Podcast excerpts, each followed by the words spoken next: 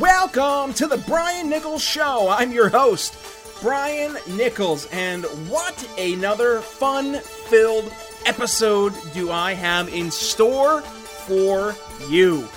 Brian Nichols Show is a part of the We Are Libertarians Network, and yes, we are the fastest growing libertarian podcast in the nation.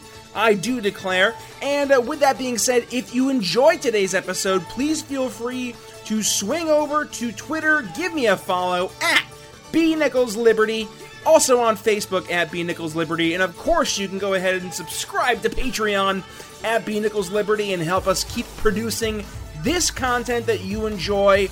If this is your first time on the Brian Nichols Show, first of all, thank you for joining us today. Uh, and fear not, yes, the, the Brian Nichols Show, we are a libertarian podcast. Uh, and to quote one of my former guests, Remso Martinez, no, you don't have to stay away from libertarians because the Brian Nichols Show is a show uh, that has been developed to uh, really do three things educate, enlighten, and inform. And uh, our, our audience is going to be across all forms of spectrum of political thought. We've had people on from your, your far left socialists to uh, your, your, dead set uh, conservatives, uh, libertarians, moderates, independents, communists, all those in between. And uh, with that being said, uh, if you do enjoy today's episode, please feel free to swing over to iTunes, like and review. That's how we uh, are able to keep the content uh, popping up on people's on people's search lists there on the iTunes machine. Um, and also, uh, if you do enjoy today's show, please feel free to share with friends and family. Again, that's how we get the message of liberty out. And I will conclude, ladies and gentlemen, with another tease because I I was blown away by all of your your responses and reactions to uh, the the bumper sticker giveaway uh, that we've been doing here. and um, I say giveaway, it's not really giveaway. It's actually a, a, a nice little uh, fundraiser to help the show grow. Uh, but I have actually used this to uh, to give away some uh, some free bumper stickers here and there to those uh, those lucky listeners who have been interacting with back and forth on social media. if you want one of these amazing, wonderful, don't hurt people, don't take people's stuff bumper stickers. Uh, feel free to go ahead and shoot me an email at the Brian Nichols Show at gmail.com. Request uh, a bumper sticker. They're $10 a pop. I know that sounds like a little bit, but guys, when it comes down to it, the way that we fund this show is completely not only out of our pocket, but uh, anything we can get from uh, the listener to help us out along the way. And uh, the bumper sticker, uh, the bumper sticker sale seems to really be a great, uh, great means to not only uh, interact with some of my, my listeners and uh, to to be able to help again fund some of this show, but also um, to go and uh, help spread the message of liberty. I've actually had uh, the bumper sticker in my car now for a couple of weeks, and I've actually had people um, you know ask me some questions about the, the bumper sticker. They're like, "Hey, you know what what does that mean?" I thought that was pretty cool. Leaving the gym and guy saw it and he goes, "Don't hurt people. Don't take people's stuff." Well, what does that mean? And he said, "Oh, you're a libertarian." And I said, "Yeah." He goes so you like smoking pot? I just laughed and I was like, that's that's not what being a libertarian is, unless you're Gary Johnson, in which case you're dead right. Uh, but uh, with that being said, ladies and gentlemen, thank you again for joining me today. It's going to be a little bit of a different episode.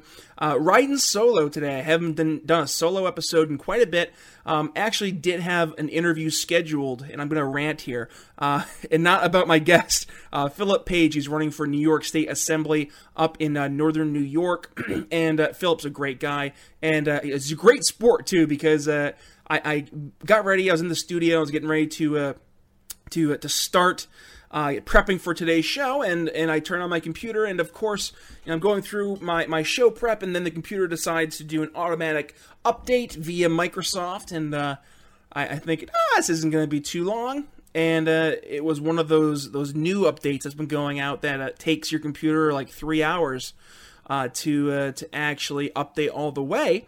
So that's fun. So uh, ended up uh, had the show scheduled to uh, start with uh, Philip at 7:30 Eastern time. Uh, here we are. It's now recording at 10:30 Eastern time. My computer just finally updated, and Philip, God bless his heart, we were ready to record, and then his internet went out because some guy hit a telephone pole up in northern New York and took out the internet there for for the area. So Uh, I, I think it was just the stars saying that we're not going to record tonight, but uh, we're going to get that back in the books. Looking ahead to next week, uh, actually, I'm going to have Philip on uh, later in the week, uh, but we're going to have a special special week next week for those of you who have been uh, regular listeners used to the one episode per week. Uh, next week, we're going to have not only um, Philip on, but we're going to have a special uh, guest episode. Very prominent libertarian within libertarian circles. Uh, I'm sure you know him from Twitter uh, and and throughout uh, libertarian party interactions. So I'm gonna I'm gonna just tease that interview early next week and it should be out next Tuesday or so. but with that being said, uh, I do want to keep today's show relatively brief. Um, you know, not only with all the the various issues in terms of the tech side of things that I've been dealing with over here, um, but also because it is 10:30 at night and I'm recording this um, on a Thursday evening. Uh, but there are some things that uh, that took place here in the past uh, few hours I did want to to kind of cover. Um, so with that being said, let's dig right into it. Starting off with the uh, the farm bill. Now I'm not sure if uh, you ladies and gentlemen paying attention to uh, what's been going on in in terms of things beyond the immigration discussion. Uh, obviously, the immigration discussion has has really co-opted uh, the national conversation, and rightfully so, uh, because obviously, when you have young children being taken away from their parents, that's going to evoke a pretty strong emotional response. And uh, I honestly, I, I, totally get that. I think that that's it's important that we're having this conversation, and uh, if, if you really want a nice, deep analysis into what happened with this immigration discussion. Um, I, I, really suggest swinging over to the uh, my, my cohorts at the We Are Libertarians uh, network.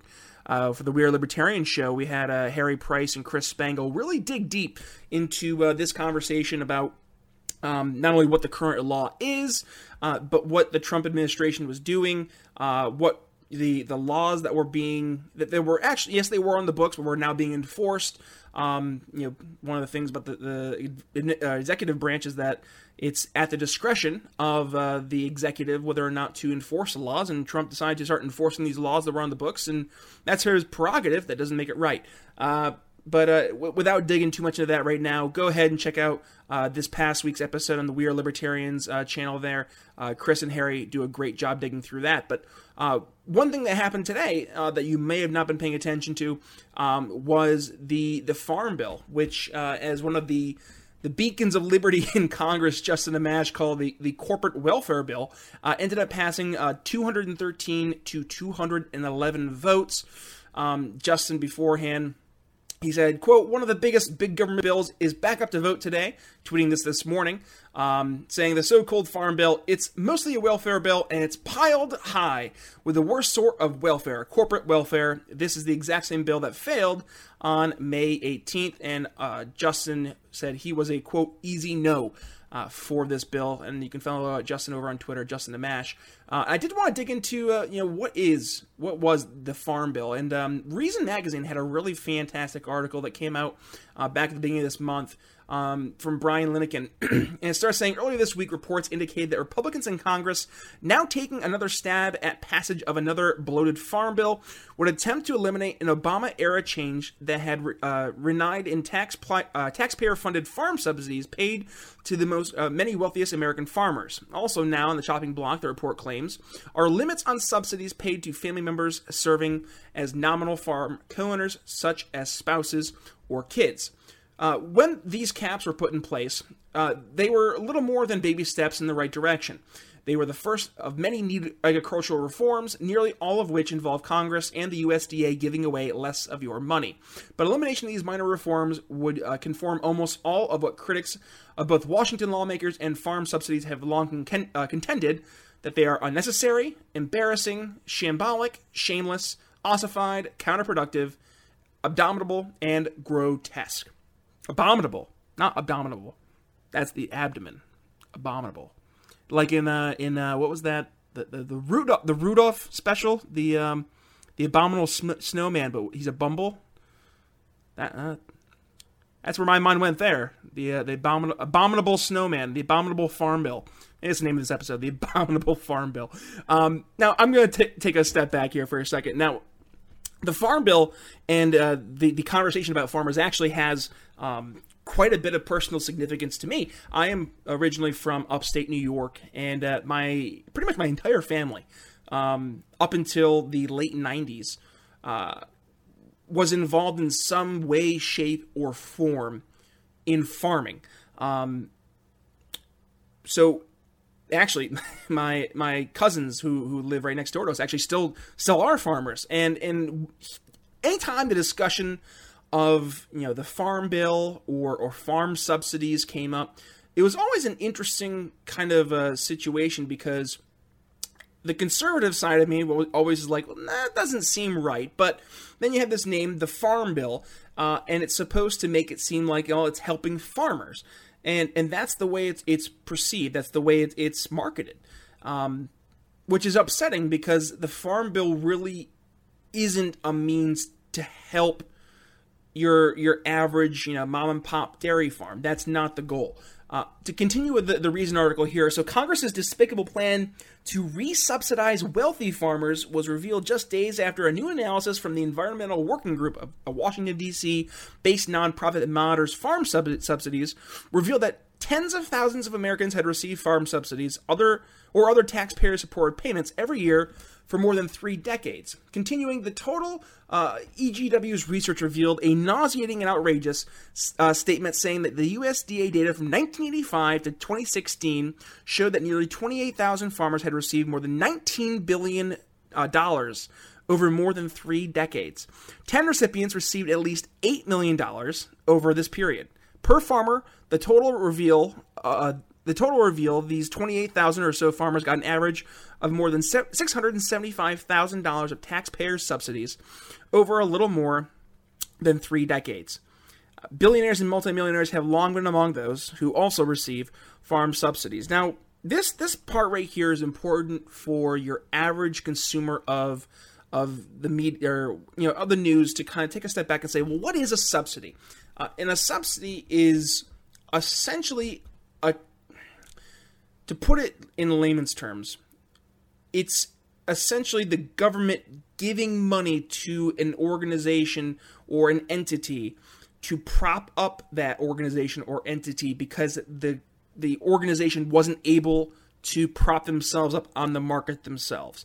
Um, so let's say, for instance, you know it's the summertime here. Uh, you're you you you own a, a lemonade stand, right? And uh, your mommy and daddy give you a lemonade stand. And I'm not going to go into Michael Scott saying, uh, then I'll be six. Uh, the Office is the best television show of all time. Um, so your mommy and daddy, uh, they, they say, hey, you know what, Brian? It's great that you're having this lemonade stand. You know, go out, sell your lemonade in the corner, and uh, you know, good luck. Let, us see what happens. And I'm I'm sitting there all day, and the, the, the pot of lemonade is is it's melting all the ice inside. My lemonade's getting all gross and and watery, and I'm sweating in the hot sun. And uh, I haven't sold any cups of lemonade today. That stinks because now I'm I'm, I'm sitting here and I'm out, you know, ten bucks on, on buying the lemons and the lemon press and the, the sugar and the and I had to go to the store and buy a nice big bag of ice and uh, you know, mom and dad they just look out and they say, "Ah, oh, man, it's great though that he's he's trying so hard." So uh, instead, they, they they they say the next day, you know, "Hey, Brian, you know, we know you didn't sell any uh, any lemonade yesterday, but hey, we're gonna give you ten dollars on our own money right here, okay?" To, uh, to have you go out and you're gonna you're gonna do it again. You're gonna take that money, buy some more lemonade stuff, and you're gonna try again. Maybe I sell one cup that day, right? Yeah, I'm sitting in the hot sun. I sell one cup for two dollars. All right, it's great, but I still owe mom and dad eight dollars. But they say, ah, it's okay, Brian. You know, you just you, we love seeing you, you, have this job outside, and we're just gonna keep on paying you ten dollars every single day to go get all supplies, and you're able to to go out there and work hard. And uh, the the problem is, is that the reason that I'm able to do this is because I'm getting paid by mommy and daddy despite lack of any um, any real tangible income coming in uh, or profits from my selling the lemonade. So let's say Johnny down the street, Johnny's dad works for Kool Aid. I don't know, say Kool Aid. And Johnny's realized that Kool Aid, I mean, I can sell Kool Aid for 50 cents a cup. I can sell a lot of it. It's cheap and dad has Kool Aid here I can just sell. and Johnny goes and starts selling some selling Kool Aid, and I'm competing with, with Johnny, and the only reason I can compete with Johnny even though Johnny's selling cup after cup and making you know money hand over fist, is because mommy and daddy keep on paying me ten dollars to keep me afloat, and that's really what what the idea of a subsidy is. Um, I'm sorry for those of you who, who are, are, sitting here for the past two minutes saying, Brian, we know what a subsidy is, but I think it's important to kind of you know set the uh, the idea of you know what these terms mean for those of us who are listening to the show for the first time and maybe aren't really in tune with the the economic language. Um, so so with that being said, subsidies are essentially the government being mommy and daddy paying for uh, you know me to go out and and have my lemonade stand even though I'm not making any money. And the problem with subsidies is that they actually stifle the ability for not only me to try and go and learn how to to do um, you know my lemonade stand better. Oh, maybe I need to to spend less money on lemons. I need to, to you know maybe make a less strong lemonade and use a little less sugar, and, and to make myself competitive, so I can actually you know make sure that I'm making money on my lemonade stand but it also negatively impacts Johnny, even though Johnny is uh, you know selling his Kool Aid for fifty cents a cup, and um, you know he's he's making money, but Johnny's getting the subsidy um, for, like like uh, like I am. So he's actually having to make sure the money's coming in in order to keep uh, keep having the ability to produce his, his Kool Aid that he's selling in the street. So it artificially props up my lemonade stand um, in the market to compete, even though on its own my lemonade stand would fail, and uh, then Johnny would be the only guy in town. So that that is kind of the problem to, to give you a layman's terms of a subsidy. Um, and, and, the problem with the likes of a farm bill here, with the, the $19 billion being handed out to the 28,000 farmers over three decades. Now, continue with the article. So, typically, subsidies um, have benefited, uh, unfortunately, only larger farmers who have uh, who farm just a handful of crops and who should not and, and flatly do not need the subsidies in order to succeed. Um, those who receive subsidies over the years uh, all, as uh, is noted here in the article, are those uh, also those who uh, are famous rich Americans who aren't farmers, including Paul Allen, Charles Schwab, Jon Bon Jovi, Bruce Springsteen, and Scottie Pippen. But it's not just actors, sports stars, or software billionaires who are taking advantage of farm subsidies. Members of Congress are also in on the game. For example, the family farm owned by former Representative Marion Berry of Arkansas averaged nearly the $100,000 per year in subsidies during the nine years Berry was in Washington, according to the 2006 Arkansas Leader Report and after he, quote, signed over 25% of the stocks in his farm's corporation to his son and his farm manager to meet federal requirements that 50% of ownership of a farm corporation must actively be involved in the operation to be eligible for subsidies. Also, former Representative Michelle Bachmann received $251,000 in farm payments between 1995 and 2006, according to Politico, while railing against the excessive uh, the excess of various government programs. Um, so, moral of the story is that the, the, the farm bill in general, don't let words deceive you.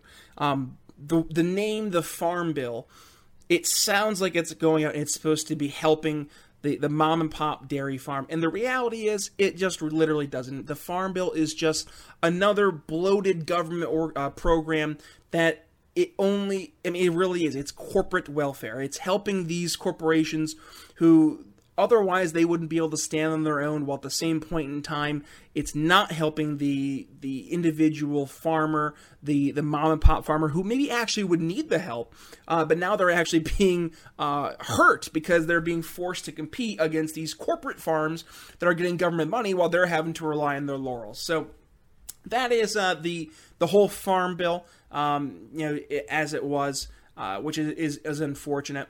Um, and, and, moving forward here, let's see the next story I wanted to cover. Well, this isn't really a story. This is um, how should I put this? This is a problem that I have as it pertains to conservative slash libertarian, we'll say conservatarian um, bigwigs and I'll say celebrity celebrities almost, um, who the only reason that they are I don't say it's the only reason. The only reason, though, that they are really in this prominent position they are is because of this tacit embrace, or in some cases, full throated embrace of Donald Trump. And uh, to conclude today's episode, I. Uh, it's funny because you don't know the behind the scenes. I already recorded this, but uh, there must be like June 21st just doesn't like me technology wise because I ended up I recorded about a, a 45 minute total episode and we are now around like what 20 minutes or so. I'm re-recording this part of the episode. Um so by 20 minutes that I never will get back, but we're to pretend I did right now. Um sorry, I should That's so unprofessional, Brian. You shouldn't have done that. But hey, you know what? I'll give you a peek behind the curtain and let you know what's going on. Um all right. Let's do this. So I wanted to conclude today uh, discussing Charles Krauthammer. Um, now, I'm going to preface this by saying I understand that Charles Krauthammer is not exactly a libertarian icon, to say the least. Uh, Charles uh, Krauthammer easily is more in the conservative camp, um, but I think it's important to understand. So, first and foremost, Charles Krauthammer, uh, as this time of recording, just passed away um, today at the age of 68. Um, longtime Fox News contributor, Pulitzer Prize winner, Harvard trained psychiatrist, best selling author. I mean, very, very well accomplished. And I, I, think it's important to kind of take a step and look at the life of Charles. I, I did want to kind of. Uh, kind of give you a, an idea of, or maybe a lesson um, is a better word to use, of using Charles as an example to how we interact in our daily lives. So, um, for those of you who weren't aware, so Charles Krauthammer's death has been expected for, for a couple of weeks now. He actually sent a, a pretty uh, crushing letter to his uh, his colleagues and, and friends and the likes uh, a couple weeks ago, saying, "quote I've been uncharacteristically silent these past ten months. I had thought that silence would soon be coming to an end, but I'm afraid I must tell you now that the fate has decided on a different course for me. Recent tests have revealed that the cancer was returned. There was no sign of it as recently as a month ago, which means now it's aggressive and spreading rapidly. My doctors tell me their best estimate is I only have a few weeks to live. This is the final verdict. My fight is over." Um, which is cr- I mean I don't, I don't care if you agree with the guy's politics. That's crushing. Like to have the uh, the understanding that you. I mean, first of all, if you don't understand Charles Krauthammer, he's he's been in a wheelchair. Um, damn near 60 years of his entire life. He was, um, I think, 20 ish when he he was in this really nasty swimming accident. He broke his his neck and spinal cord, and he's he's paralyzed. Um, he's been living in a wheelchair. I didn't even realize that. I'd watch him growing up. You know, my dad was watching Fox News at night, and Charles Krauthammer would be one of the the columnists on or one of the thinkers, and you know, just sitting at a desk, you'd never know. Um, but uh, yeah, I mean, he, he he's faced adversity his whole life, and I. So the reason I wanted to have this conversation is to hopefully. I say this. I understand my audience.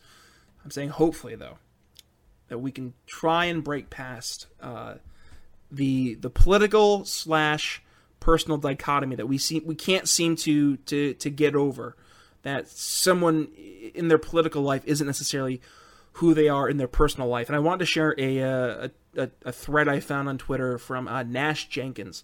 And he starts by saying, "I'd like to share a story about Charles Krauthammer.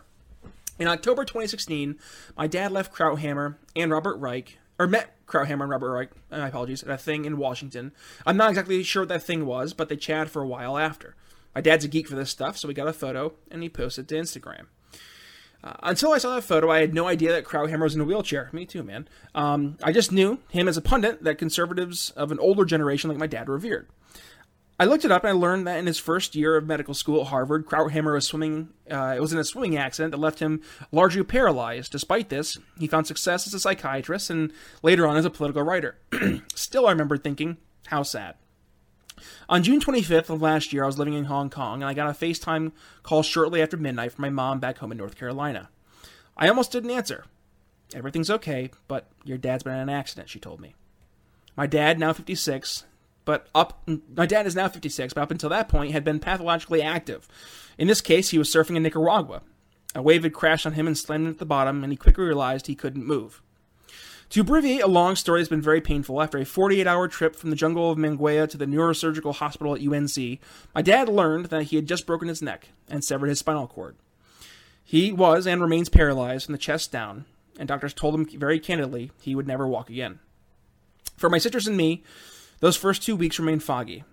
Those memories are shrouded in the pantia of grief, confusion, fear, and in my case, jet lag, as I'd flown back from Hong Kong once I realized the severity of the injury. But what I do remember is the email that Charles Krauthammer sent my dad. I'd like to share that with you. It says, Mr. Jenkins, I, I heard about your accident. I'm so sorry. I enjoyed meeting you last year, and I'm deeply sympathetic to your new and most harrowing situation. As you know, I've been there. I know full well how difficult things are at the beginning and how often how hopeless they seem. I also do know what's possible. It turns out to be quite a lot. I don't pretend it's everything, but a good, productive, and deeply enjoyable life is possible. What it required in my case was a simple determination to keep going in the direction I was headed.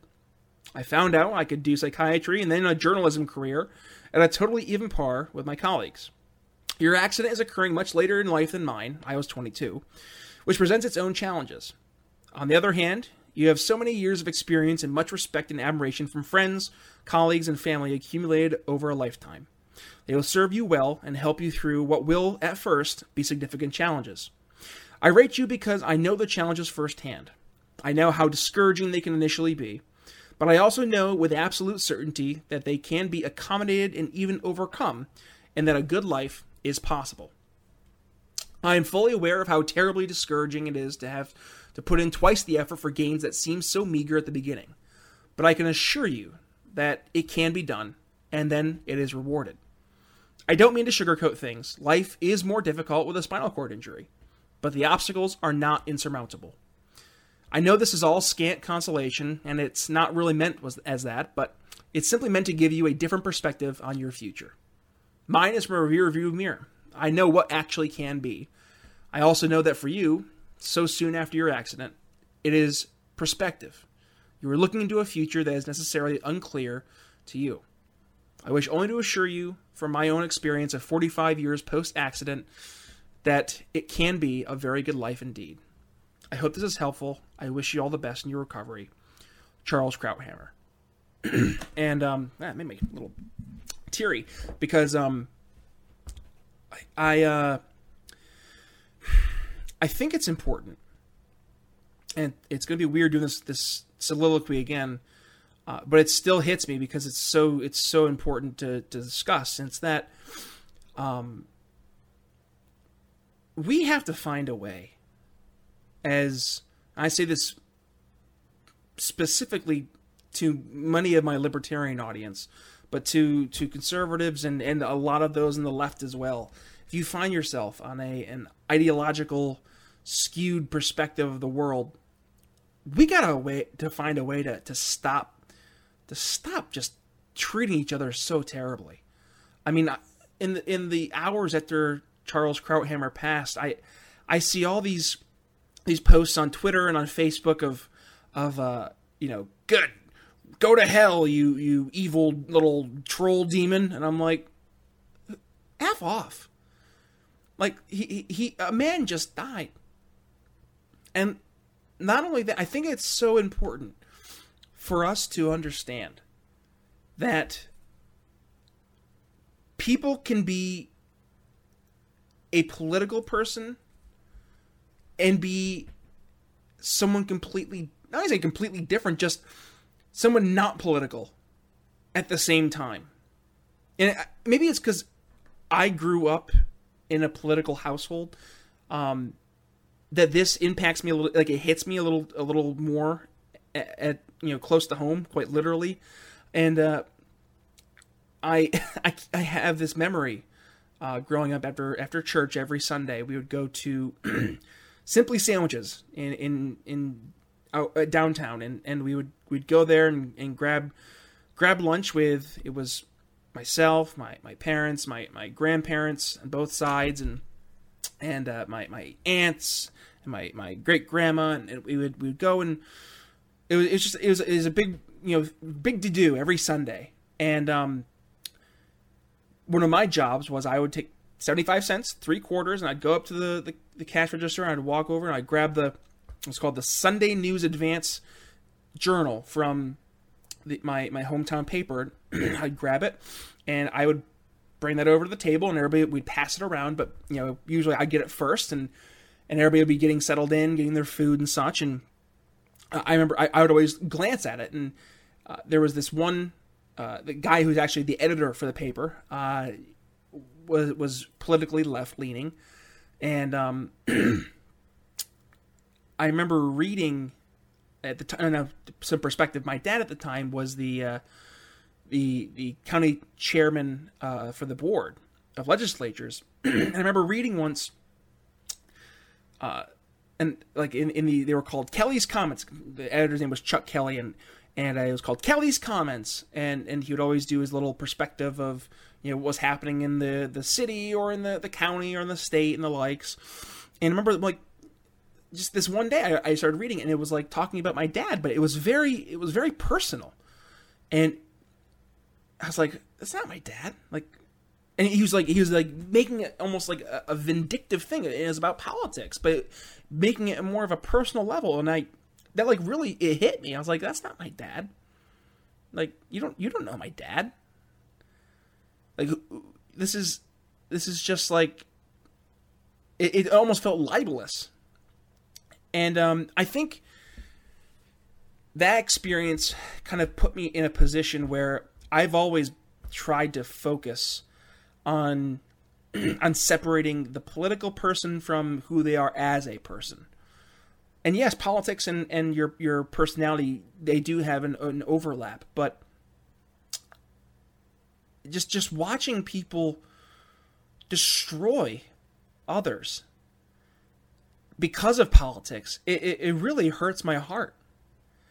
Um you, you, just let's let's just take the libertarian con, uh, national convention that's going to be happening here in a couple of weeks.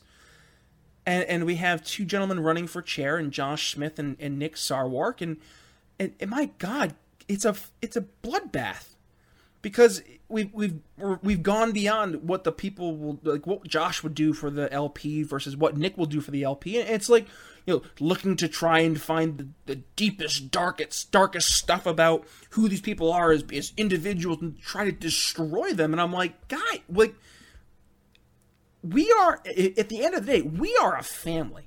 Not only as libertarians but as as people on this planet. I mean there are people on the left who I absolutely abhor their politics. I can't stand their politics. But it's politics. Like Ruth Bader Ginsburg and and um Salito were two amazing friends. Completely opposite in politics on the Supreme Court. But two amazingly close friends. That is how we should be as as as people in politics, involved in politics. We gotta stop this. I mean, let me just say, Nick Sarwark, I, I doubt you're listening to this because you don't really like me too much because I give you crap and I put your feet to the fire. And you know what? Hey, I do it because I want to see the LP succeed. But the reality is, I don't look as Nick as a bad guy. As a matter of fact, I think Nick's probably a really nice guy snarky, yeah. But I, I don't doubt his character. Yeah, I think it's so important for, for people, especially because, you know, it, it's my people right now in the libertarian uh, circles, to stop stop judging a person based on their politics. I mean, Nick's a nice guy. I'm sure. I'm sure Josh is a nice guy. I'm sure Gary Johnson's a nice guy. I'm sure Bill Weld's a nice guy. I'm sure Larry Sharpe's a nice guy. Austin Petersen, Chris Spangle, Alicia Dearn, Brian Nichols, uh, Boss Hog of Liberty. What's up, Jeremiah Morrill? Like, we're we are all individuals, and with that, there are things about us that make us who we are that are separate than our political ideals. And I think it's so important to be able to actually separate that and to be able to talk to people on a personal basis without the the nonsense of of this this, this political destruction of another person. I mean, I feel like Ben Shapiro talking about his wife here being a doctor, but like I was on a congressional campaign, and I remember watching how how focused the people were trying to take my candidate down. I'm like, I literally am driving with this guy 24 7 as, his body guy and as his mobile field rep. Like, who the heck are you talking about in these these letters to the editor or, or with these um you know the people calling in the radio shows and, and the like? I'm like, this isn't the same person. And it's just because they, they people they take somebody's political views and they, they assume that that makes them a bad person. And going back to Charles Krauthammer, stop. Disagree with someone's politics, but please remember that that was a person with a life and a family, in some cases, kids. We, we gotta treat each other with some respect, folks. I mean, that's the whole reason I'm doing this show. We gotta be able to talk to people that are on the opposite side of the aisle and to just try to figure out where we come from and to be able to live on this earth together so we're not killing each other.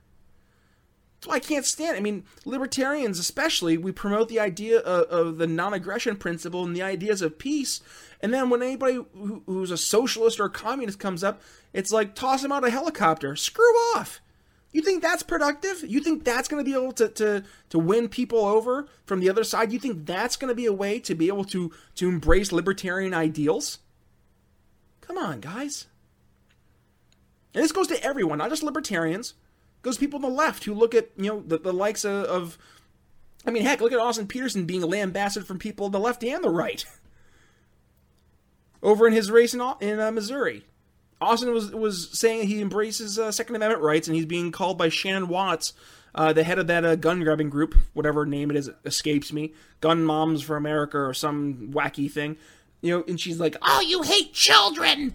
You want them to die!" It's like, stop. This isn't how it works. And I'm sorry I went off on a tangent there, but I think at the end of the day, we just have to understand that we are, we are people living on this earth, and we have to be able to treat each other with respect and understanding. Otherwise, I mean, guys, we're in this thing for the long haul, whether we like it or not. And I think until we're able to to understand that, and we're able to uh, to truly start talking to each other, we're never going to see any progress happen whatsoever. So with that being said, it's been a long episode, even though I said it was going to be a short episode. It was longer last time before the whole thing got deleted. So you're welcome for it only being like 40 ish minutes here. So, with that being said, ladies and gentlemen, if you enjoyed today's episode, please again go over to, uh, to Twitter and Facebook at B Nichols Liberty. Give me a follow. Share the show today uh, with, with, friends and family for people who you think will enjoy the, this episode. Uh, please go to iTunes, rate, like, review, every little bit helps. It helps get us up in the message boards. It helps get us up in the feeds, um, and and that will really help bring in a new audience. And again, if you want one of those great conversations starting, don't hurt people. Don't take people's stuff bumper sticker. Shoot me an email at the Brian Nichols Show at gmail.com. Be happy to get one over to you. Um, like I said, that's how we're able to keep this show afloat. Uh, and, and, guys, I really do. I appreciate the response we've gotten from that that uh, that that big um, you know mission we're doing with the don't hurt people, don't people uh, take people's uh, stuff bumper, bumper sticker there. I said a, a, mini stroke. Don't worry about me. Um, but guys, I, I, do appreciate everything that you you do. Please, um, you know, feel free again to, to share the show. Um, and as I already said, I'm teasing to next week. Uh, we're gonna have Philip on, uh, hopefully with no tech issues. Hope my computer is good to go. Hopefully his computer is good to go. And uh, tease that libertarian guest we're gonna have on. Uh, it's gonna be a fun-filled week. But until next week, guys, thanks so much, and we'll talk to you then.